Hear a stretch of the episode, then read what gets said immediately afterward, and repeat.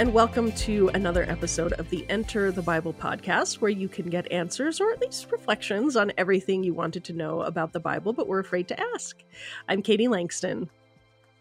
And I'm Kathryn Schifferdecker, and we have as our special guest today, uh, Reverend Doctor Corey Driver, who is assistant to the Bishop for Emerging Ministries and Ministers in the Indiana-Kentucky Synod of the E L C A, the Evangelical Lutheran Church in America, uh, of which we are all uh, pastors. Corey himself is a pastor as well. He's also uh, holds a P H D in um, in Hebrew Bible, Old Testament, Jewish studies. Uh, I don't know the exact, but he uh, he is a, a wealth of information about the Old Testament and particularly Jewish interpretation of the Old Testament. Uh, and uh, he is an adjunct professor of Old Testament here at Luther Seminary. So thank you so much for joining us, Corey. Oh, and I should mention your book, Life Unsettled, A Scriptural Journey for Wilderness Time uh, by Fortress Press. You should check it out. So thanks uh, for joining us, Corey.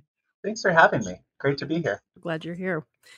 And I'm especially glad you're here because today's question comes from not necessarily a listener, but a co-host who is me. So I've been, you know, I've been going through the Bible from beginning to end, and I was in Leviticus, you know, which is a spot where you might normally lose some steam uh, in such an endeavor, but uh, I I soldiered on, and as I was reading through, I was perplexed at the number of things in Leviticus that can get you executed. And so I am wondering, why can so many things get you executed in Leviticus? Is that not overkill? Pun, in, uh. pun intended. Very, thank you. Thank you for the courtesy chuckle. Um, yeah, like, what, what, why, why? I need to know. So I've got three responses. Okay. Um, and you can try them on and see if any of them fit. Um, I should note that they are canonical and pastoral and not necessarily literary, critical, okay. uh, or historical. So, um, Kathryn, save me. Um, and you mentioned Leviticus, Leviticus being kind of a slog, and yeah, of course, uh, unless you are of a particular kind of nerd, uh, which you know, I might might happen to be. And Kathryn, you um, you you have me. a soft spot too, for Leviticus as well, right? So I do. I like I'm talking, Leviticus a lot. I'm talking I to love... a couple of major nerds, so this is good. This is good. Yes. Yeah. Yes, you are. Yes. But even for us, right? Like, I find myself really drawn to the narrative. Uh, and there are precious islands of narrative in Leviticus. That's true. Uh, and I think in order to respond to why so much killing, I want to dive into a couple stories okay. in Leviticus. Um, so we should note also, um, and my P H D is Jewish religious cultures. Uh, so this is coming out of that. Okay. Um, Jewish law is largely case law. Right, uh, rather than direct like legal theory, right? Something happens, and then we make a rule to make sure that it happens again if it was a good thing, or like happens much less if it was a bad thing, right? Uh, and so, probably starting with narrative makes a lot of sense uh, because these are stories of what happens. Corey, so, this this not to interrupt, but this reminds me of a sign I saw uh, in a bathroom. Um, this past weekend, and it said, "Please do not flush the toilet with your foot." Oh, okay. And so it's like, it seems like that was one of those things where it's like, uh-oh, someone flushed the toilet with their foot. It caused a problem, and therefore uh-huh. we needed to make a rule to say right. that sign doesn't come with the toilet. No one something t- has to happen. Something happened, and it was you like, let's not. Let's not do that anymore. Mm-hmm. Or at it least do it makes gently. You wonder what happened. Like, what's I, the story? I think, did someone... I think someone... I know exactly I think happened. Someone flushed fall? the toilet with did their they foot. Fall down? Little no, too no, hard. No, I mean, yes, yeah, they no, did, no. but... They, did it hurt the toilet or did it hurt them? That's all I'm wondering. But that's not our question. That's Sorry. not our question. Sorry. The point being that, yeah. yes, there's a story behind it. Yes. There couldn't Obviously. be a better intro to what is about to happen. Um, that is exactly what's going on. So um, with that said, let's read a little Leviticus. okay, uh, we got all right, all right. So, so Leviticus ten, uh, I'm going to start in verse one. You know what this is. Uh, now Nadab and Abihu, the sons of Aaron, took their respective firepans, and after putting fire in them, placed incense on the fire and offered strange fire before the Lord, which he had not commanded them. And fire came out from the presence of the Lord and consumed them, and they died before the Lord. Yep. Um, everybody's favorite lectionary reading. Right? that, that comes up all the time in the text. Um, the first response to why there's maybe so much killing and so much that can get you killed in Leviticus is it's a life form imbalance that leads to protection measures for the community. Right? So Nadav and Abihu offer their offerings. They're, they're the sons of the high priest. They're, they're doing their thing, uh, but they bring in some strange ingredients, right? Strange fire. And we don't know exactly what that means. There's lots of different interpretations, way more than we have time for in the podcast. Um, but they bring in something that's not ready, right? Uh, so in Leviticus and elsewhere, we have this clean or unclean or pure or impure, imprecise terms, right? Um, I, I think it's probably better to think about these terms as like ready and not ready to encounter God, huh. right? Hmm. Because there's nothing inherently impure about something that is um, tahara, right? Like, uh, or taimeh, right? Um, like touching, like you touched a dead body, or a woman. You touched a dead body. A woman is on her period, or whatever. That's not like impure in a in a sort or a of, lizard fell into your water. It's not a, right? not a moral. It's sense. not a moral yeah, thing. No, yeah, no problem. Sin. I mean, right? right? Like, yeah. I wouldn't if, like it if, if my beloved person done dies. If my beloved person dies, and I'm like carrying them to their grave, right? It's not like you're not doing anything wrong, right? Right? Right? Um, right, right. Like. Menses, right, is not something wrong. Right. It's just not ready to go into the tabernacle or the temple. Okay. Right. Mm, okay. Like, mm. Take a little pause, get intentional, then go. So right? pure versus uh, impure. I like that reframe. Ready versus so not like, ready. Yeah, yeah, that's good. Ready versus it does not. not it does not mean sinful or or morally yeah, not sinful. Okay, that's helpful. Right. Cool. Right. Though though sin does make a person impure. Exactly. But not right. all impurity is the result of sin. Gotcha. Okay. Gotcha. Some of it is the result of very natural processes okay. like yeah. menstruation. Okay. There are a lot of reasons you could be not ready. Okay. Right. Um, and so Nadav and Abihu bring not ready into ready space. Okay. And they ought to have known better, but they don't seem to have, or they maybe didn't take it as seriously. Maybe they did know better, but they're like, oh, you know, we're offering an offering. What does God care, right? Where's the fire, where the fire comes from, right? But God cares very much, uh, like so much so that they are uh, immolated, right? They're incinerated. Yep. What is going on, yep. right? Like, why would that get you burned up yeah. is, is the question. Sounds um, like a lot. Yeah, sounds like uh, overkill. Wink. That's, that's going to keep being fun this whole time. um, so it's maybe an issue of species imbalance, right? Uh, so one of my favorite sort of speculative fictional authors uh, about this period, um, Jack Miles, talks about God is volcano choosing to live in a hair and leather tent because the tent was built by the volcano's friend, right? And I think that's kind of a lovely image. Um, Wait, say it again. God is volcano. God as like volcano, like okay. fire and smoke yep. on a mountain, lives, thundering, lives in um, yeah. little embers. And so huh. okay. that God chooses to live in a very combustible, uh, portable building because it was built by the volcano's friend. Huh. Um, huh. I was thinking and I can't remember, Kathryn, I wonder, was it your advisor who said like God is like nuclear reactor, right? Uh, was yeah. That? Yeah, yeah. John Levinson, my my PhD advisor, uh, uh, nuclear reactor, or even just simply a power plant, right? Like yeah, a, yeah. a power plant. So uh, similar to what you know Jack Miles talks about with the volcano, it's like the tabernacle, right? Which is this portable temple or mm-hmm. portable Mount Sinai. Mm. The, the the presence of God, or where God dwells in the midst of the people as they're wandering through the wilderness.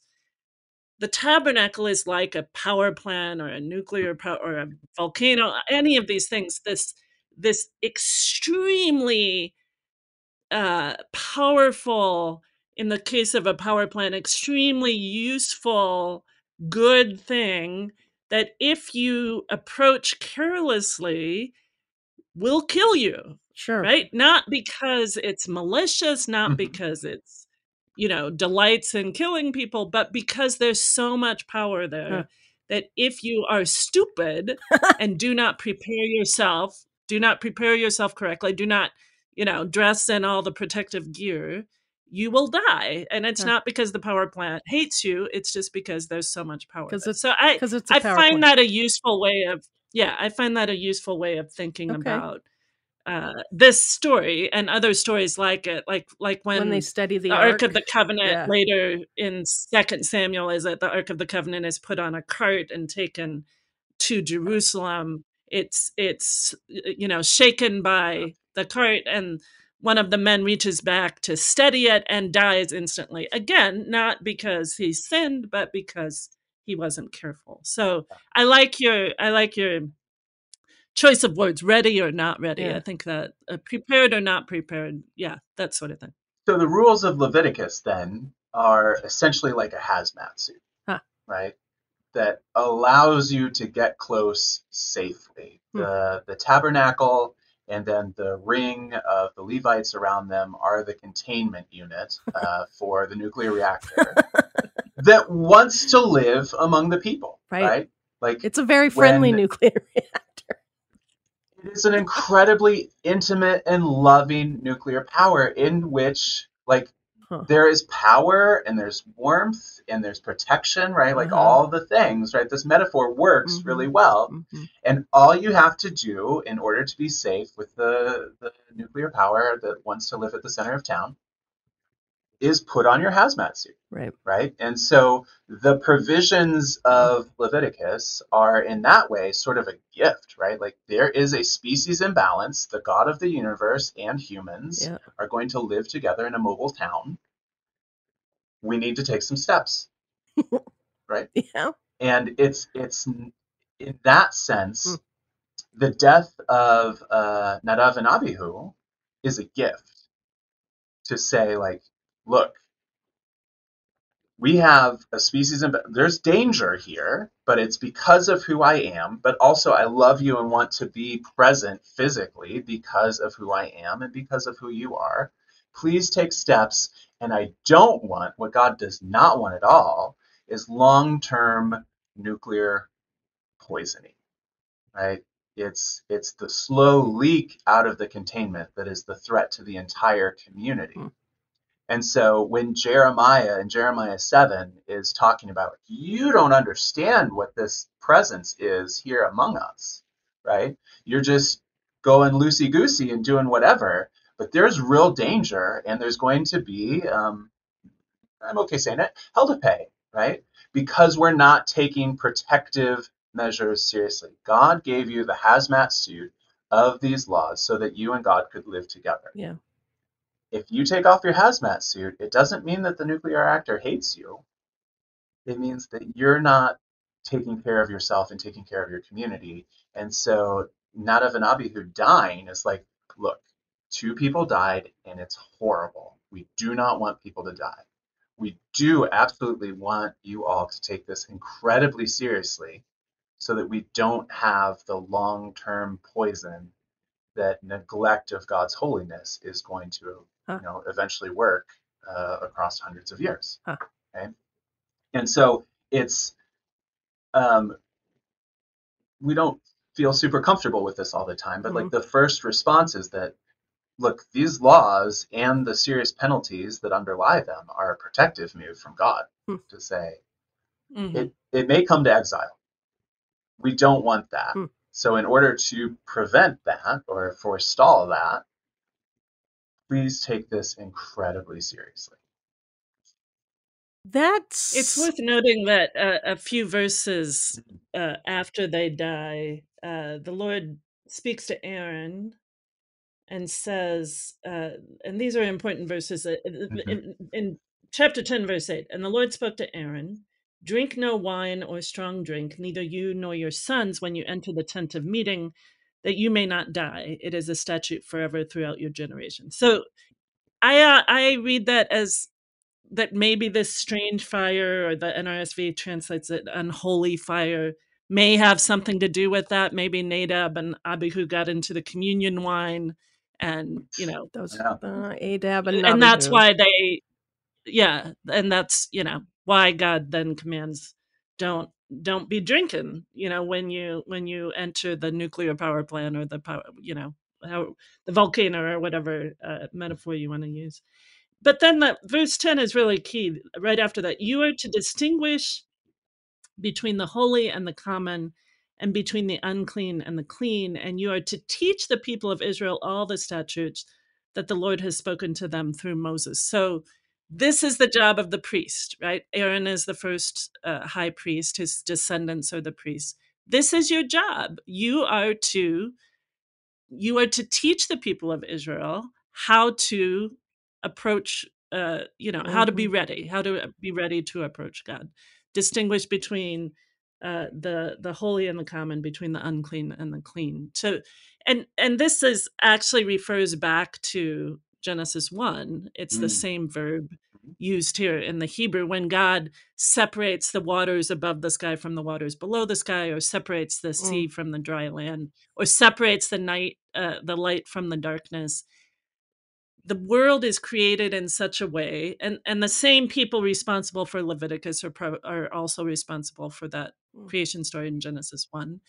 So, so the priests act in a way as God did in creation to order the world in such a way to distinguish between certain parts of the world in order to create a space that life can thrive, that life can exist. Right, so to create order out of chaos, so that there is space uh, and the and the means for life to to exist, to thrive. Hmm. So, back to you, Corey. Sorry. Yeah. No. Great. That's yeah. That's exactly it. This is a life preservation. Hmm. Right. This is a, a heavy warning, uh, and the instructions for Aaron come after the death of his sons, and the warning is very much underscored. Please don't let this happen to you. Yeah. Right? Um, so first response, maybe all the instructions and their extremely heavy penalties are an attempt to preserve life. Yep. Okay. Uh, human life. The second response is maybe it's a protective move for God. Uh, and underscoring this, I'd like to turn to Leviticus twenty-four. I'll start at verse ten.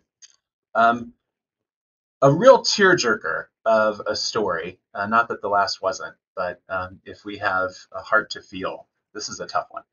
So Leviticus ten twenty-four, now the son of an Israelite woman, his father was an Egyptian, went out among the sons of Israel. And the Israelite woman's son and an Israelite man had a fight within the camp. And the son of the Israelite woman blasphemed the name and cursed. So they brought him to Moses. Now his mother's name was Shelomith, the daughter of Dibri of the tribe of Dan. Then they put him in custody, waiting for Moses to give them a clear decision in accordance with the command of the Lord. Then the Lord spoke to Moses, saying, bring the one who is cursed outside the camp, and have all who heard him lay their hands on his head, and then have all the congregation stone him. Okay, this is the story that prompted my question. Was it really? Yeah. I was reading this and I was like, what the hell? Holy Spirit activate. Okay. Love it. Yep. Okay. So, so chapter twenty-four. Chapter twenty-four, yes. Starting at verse ten. All right. Okay. Right. Um, there's two verbs for what the man does. Uh, and the third response uh, is going to circle back to the same story. So we're, we're going to we're going to focus on him in a little bit. Right now, we're going to focus on God, okay. Right? What does the man do to God? Uh, there's two things. He blasphemes the name mm-hmm. and curses. Okay. Right? And so in, in Hebrew, it will actually say Hashem, right? Like, this isn't the Lord, this is the name. So so this man is doing something to God's identity, God's God's self, mm-hmm. right? Uh, Vayikov, right? Uh, blaspheme, okay. Um, I'm maybe more of a liter literalist here, uh, and um, certainly the rabbis are, are are going to agree that somehow this man has pierced God's name or made a hole in God's name. Mm. Um, mm. So something the man says actually hurts God, mm. right? And kind of pokes a hole in uh, who it is God thinks God's self is. Boy, those verbs get tough. Um, and curses, right? And so we get the blasphemy. You can't say mean things about God, but also this person is having an impact on God. And so maybe the move here is self-protective for God. Um, and a lot of times we disassociate Leviticus from some of the later prophetic writings. Um, and maybe other authors uh, in, in the first five books. Um, but this notion of God's vulnerability, and especially God's emotional vulnerability, right? Like, God in the text does repent, does feel sadness, is sometimes surprised, um, Jeremiah tells us, right? Like, God has this rich emotional life in the text that we're not always comfortable with, right? It like scares me. Okay, okay. Um, so I love it. Um, different sides, whatever. We can be friends.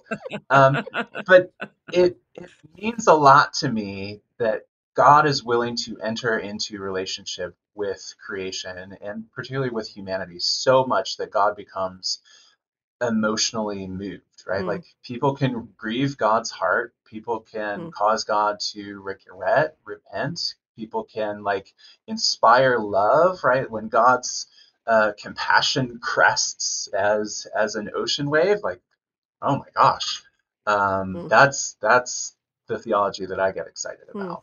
Mm. And I wonder if this is, uh, theologically speaking, right? God being very vulnerable to say, look, some of the things have really heavy penalties because it hurts me. Hmm. Um, and the people don't know what to do, right? In the text, they're like, oh, has, has no one ever blasphemed before? Has nobody ever said a bad thing about God? Well, you know, we, we've read Exodus. Uh, there have been some, there's been some complaining anyway, right? Uh, but somehow what this person does seems to be somewhat unique. Hmm. And I wonder if this penalty, with the putting of hands of the witnesses on the person and then other people stoning, seems a mite dangerous for the witnesses, I have to say, mm. um, is somehow a response to humans' effect on God. And I think, like, I wonder if as Christians, right, like, this is a nasty story, but points to the God who is willing to be vulnerable, who is willing to ultimately take on flesh, right? Hmm. Um, and be very much pierced uh, by humans or have holes made through, right? And so I, hmm. I think if we just read the words that are on the page, right? Like, this is about vulnerability and God saying, I actually can't, can't have this done to me. Yeah. Not right now, right? Hmm. Like, this is hmm. too much for even me. Um, and I, I understand that'll be too far uh, for a lot of listeners, but, like, I think it actually says something lovely about God that, again, it's included here. Yeah. Right. Hmm. The name is pierced and there's a curse uttered. Yeah. Um, and maybe it's, maybe it's a protective move from a God who's extremely emotionally uh, available and present hmm. with God's people. And that, that's the picture we get from the Hebrew Bible. Yeah. Right? That, that God is not, Uh, Platonic ideal no. and unmoved, right? Like God is very much moved uh, is and moved. is quite forthright about it. God's a move, yeah. a moved mover. I think about, yeah, I think that's really helpful, Corey, and uh, and and thought provoking. I think about, of course, the commandment, you know, don't take the name of the Lord your God in vain. Uh, that there is something about the name of God. That the, so in Genesis, God does not give God's name, right? Uh, uh, Jacob asks for it, and God doesn't give. Uh, in Genesis thirty-two, God doesn't give God's name, and then but then in Exodus, when Moses does ask for God's name, you know, if you send me to the Israelites and they ask who sent me, what shall I say to them? And God says, uh, uh, uh, "I am who I am," or "I will be who I will be," or whatever, uh, however you want to translate that. Uh, and it's that name then that is in this text as well, right? Mm-hmm. That personal name mm-hmm. of God that God gives to Moses. Mm-hmm. Which is so holy that uh, to this day, observant Jews will not even, you know, attempt to say that name. Right. Some well-meaning but ignorant Christian interpreters, they kind of uh, just throw that, it around sometimes, and I'm like, uh-oh. They do, I and it's think... just not. It is not respectful to our uh, Jewish brothers and sisters when we do that. Anyway, uh, it's that name we're talking about, and then the second commandment is don't use. When when you give someone your name, you are, in a sense, opening yourself up to that person and giving that person a claim on you, even if, you know, it's not, in, in our day, probably not much of a claim. But when you know someone's name, you, you know, when you call their name, they will turn their head, right? Mm-hmm. There's a certain mm-hmm. vulnerability about giving one's name mm-hmm. uh, to someone. And, and even more so in scripture, mm-hmm. right, where that name can be misused or blasphemed, or and and I think, you know, we could talk a lot about how God's name is used today, not just in the way I was just talking about, you know, by ignorant Christians, but um but how God's name is used to justify some terrible things, yeah. right? I mean, right, both yeah in in the church, uh yep. both in history and and today. But that's an that's another topic. Yeah.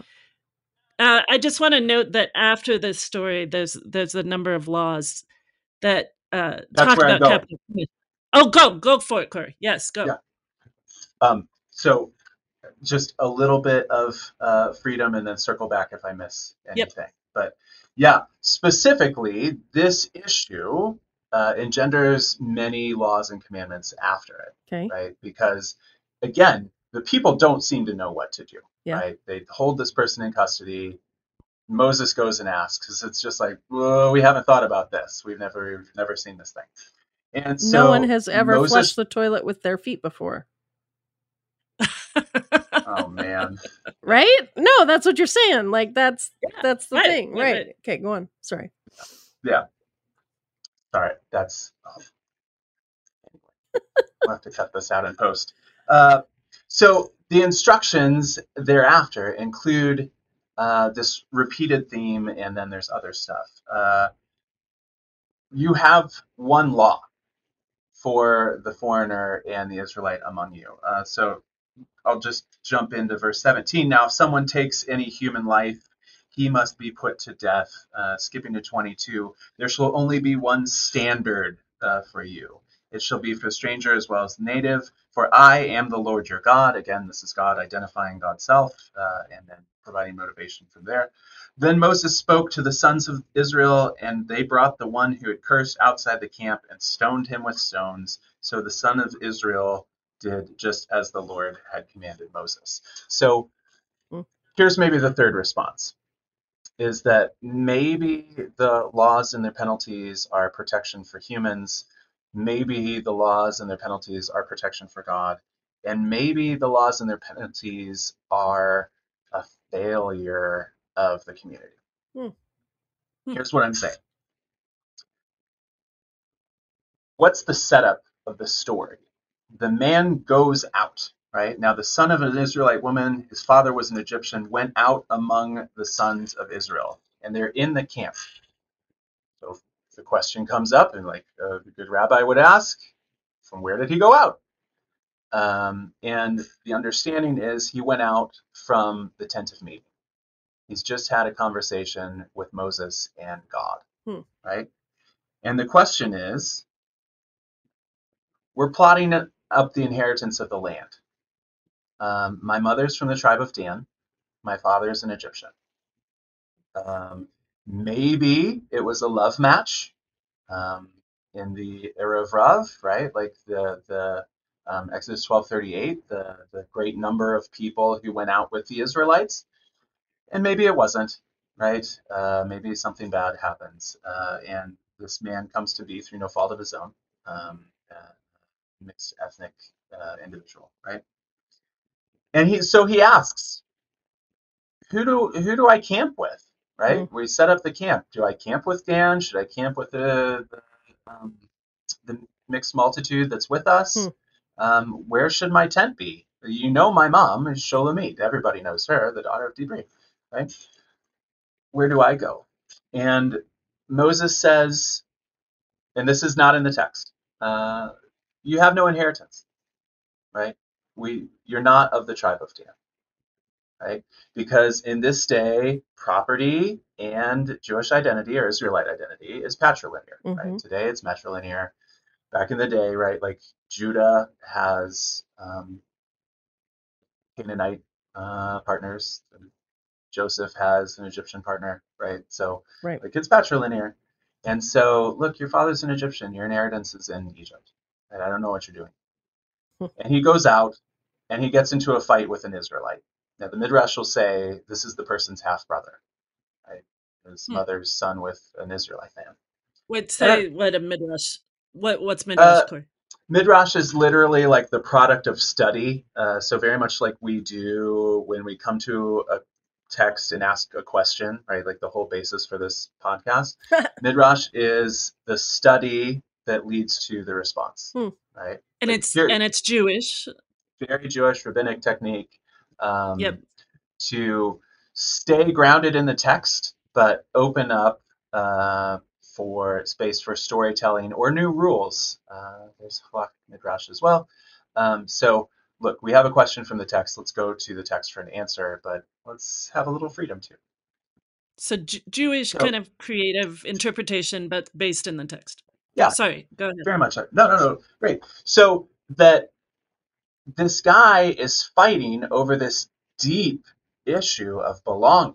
Like, where do I sleep when we enter the land? Where's my allotment going to be?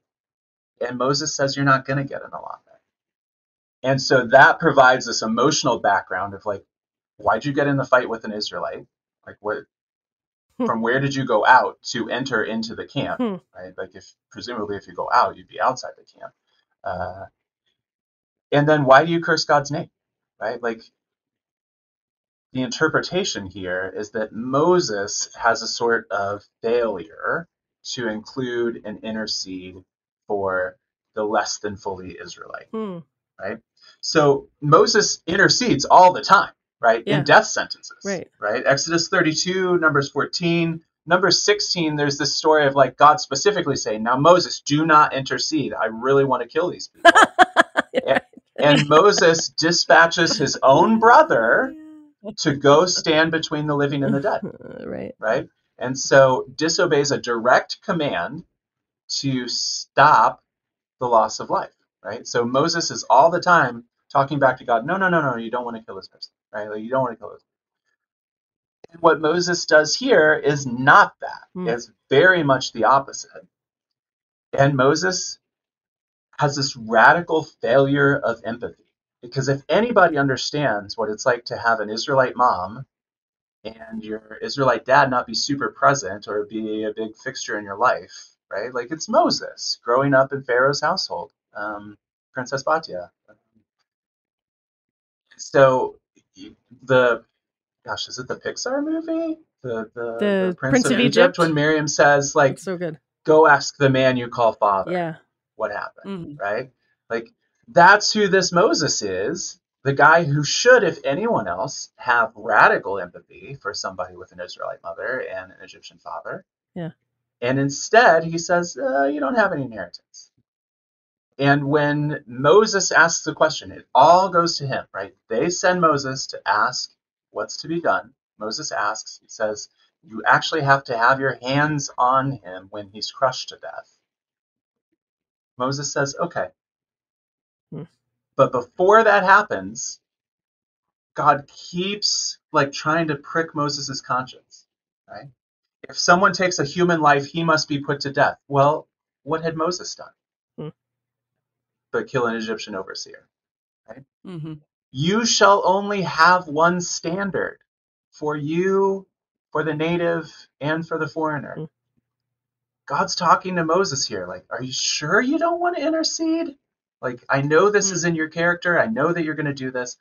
I wonder, and this is like the really pastoral move, mm-hmm. if a lot of the punishment isn't a failure of empathy mm-hmm. on behalf of mm-hmm. Moses, because Moses will avert death of the people when they when they cause problems, when they injure God's name, right? That's the exact thing, right? And he doesn't do it here.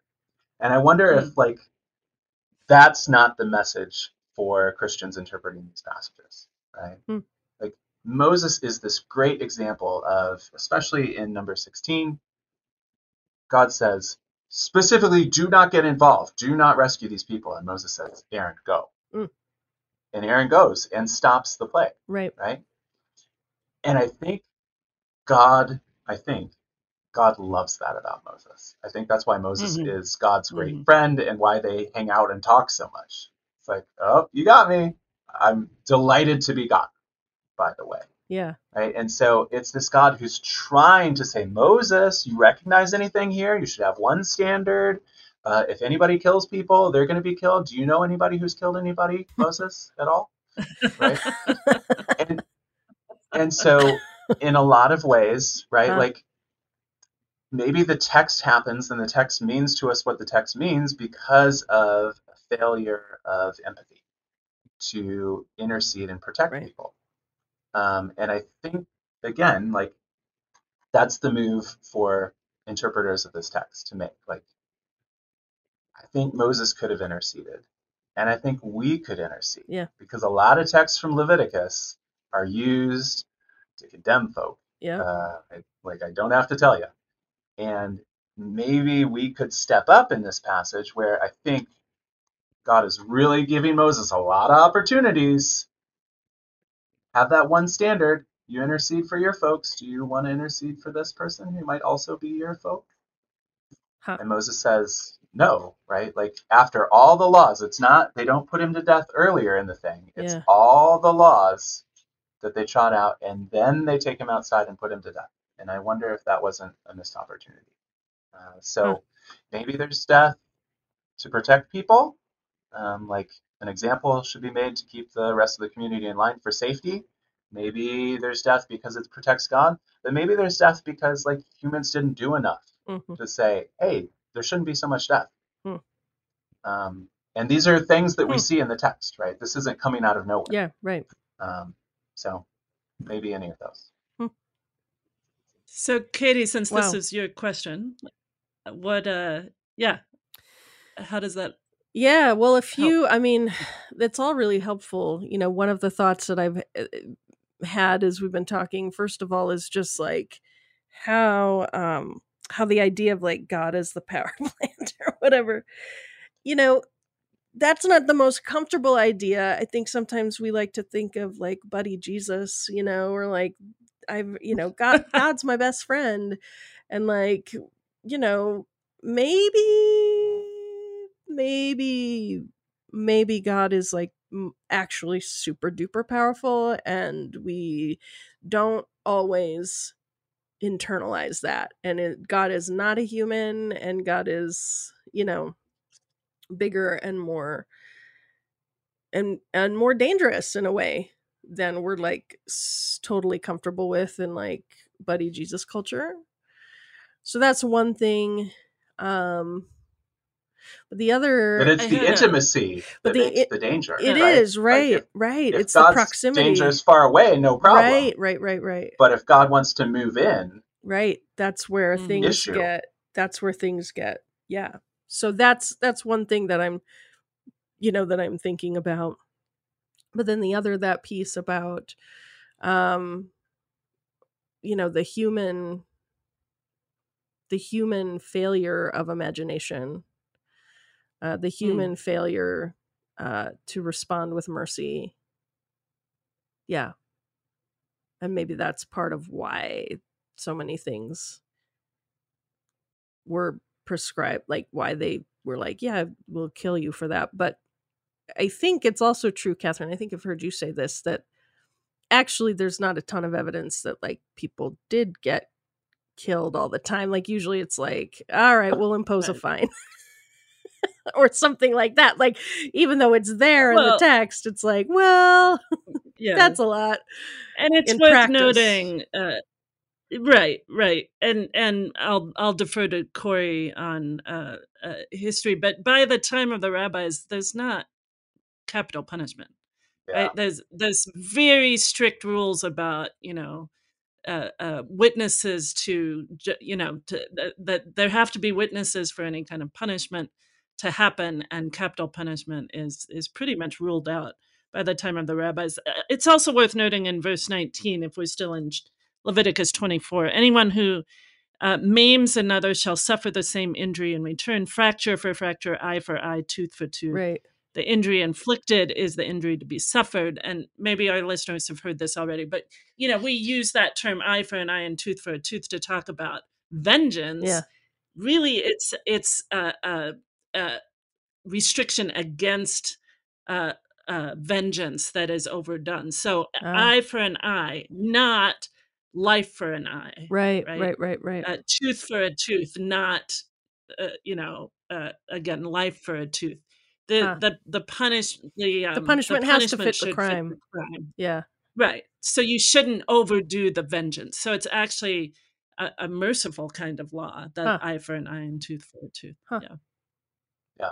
And so it, it it's specifically that mercy and that like corralling of wrath and punishment that intercedes between the deed and the punishment. Hmm. Um, and yeah, very much to Kathryn's point, just really want to underscore that. Um, yeah. Judaism very quickly finds ways to say, look, we we do not want to be killing people. Yeah. But this is mm-hmm. this is not. Um, and like the most God loving and neighbor loving thing we can do is interpret these texts and create systems so that they are not harmful yeah. to the community. Yeah. Right. Mm-hmm. Um, and mm-hmm. I think there's a message for Christians there. Yeah. Even as we acknowledge well, the power and the difference and all that of God. Yeah, that's cool. Yeah, and and this is where the term the fear of the Lord can be helpful as well, right? That the I, I had a student years ago who said, you know, that she talked she thought about God as a, an old grandpa on a porch in a rocking chair, you know, just waiting to welcome her home. Or even she even used the term teddy bear. I'm like, yeah, I think you want to revise that a little bit, right? God is, God is holy, and God is holy other. And we have to have, kind of like approaching a power plant again, the fear of the Lord has to do with knowing that God is God and we are not, yeah. and that God is not us, right? And so there has to be a kind of reverence, a kind of respect, even a kind of fear, in the sense of, you know, being, um, yeah, not presuming on God, uh, and and having that proper uh, respect. Now, as Christians, we also say that God is most fully revealed in Jesus on yeah. the cross, uh, suffering yeah. and dying for us and being uh, resurrected, right? So this God, as Corey was talking about, this holy other God, this holy God moves in, desires to be in relationship with us. Yeah. And for the for, for Leviticus, it's in the tabernacle. It's that kind of physical manifestation of God. For Christians, it's, as John one says, right, God who who uh, tabernacles with us, mm. God who uh, became flesh and moves in the, into the neighborhood, as Eugene Peterson puts it in the Message. But that same, that word uh, in John one, Uh, um, the word became flesh and lived among us. The word is the same word used for the tabernacle, mm. lived among us, wow. tabernacled yeah. among us. So there's a there's a kind of um, foretaste of that in Leviticus with God in the tabernacle um, that is made fully manifest in in God in Christ, God in God in the flesh incarnate. So if If so, we're drawing that scarlet thread. Oh, sorry, Kathryn. Yeah. No, no, go ahead. Go ahead, Corey. Like, we just want to say, God always wants to be intimately present, right? Uh, we we should not do uh, the, the sin of Marcion, right? right? And and say, oh, God, bad, new God, great. Right, um, right, right. Like, right, right. God always wants to be present, and that's where the issues come up. Uh, and certainly the gospel is full of issues that come up uh, when God wants to be really, really present. Mm. Uh, and the Hebrew Bible very much the same. Uh, mm. And the the the spark, the, the reason for the issues coming up is because God lives among us and wants to be present with God's people.